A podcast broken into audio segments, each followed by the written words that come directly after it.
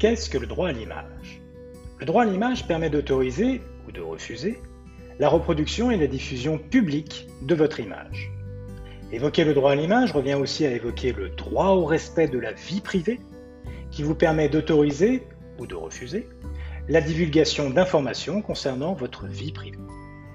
Concrètement, il s'agit donc de protéger là ou le titulaire de l'image de toute utilisation sans son consentement. Pour les mannequins, mais aussi pour les comédiennes et comédiens, danseuses et danseurs, artistes dont l'image est le métier, cette protection est très importante et elle fonde même pour partie les rémunérations perçues.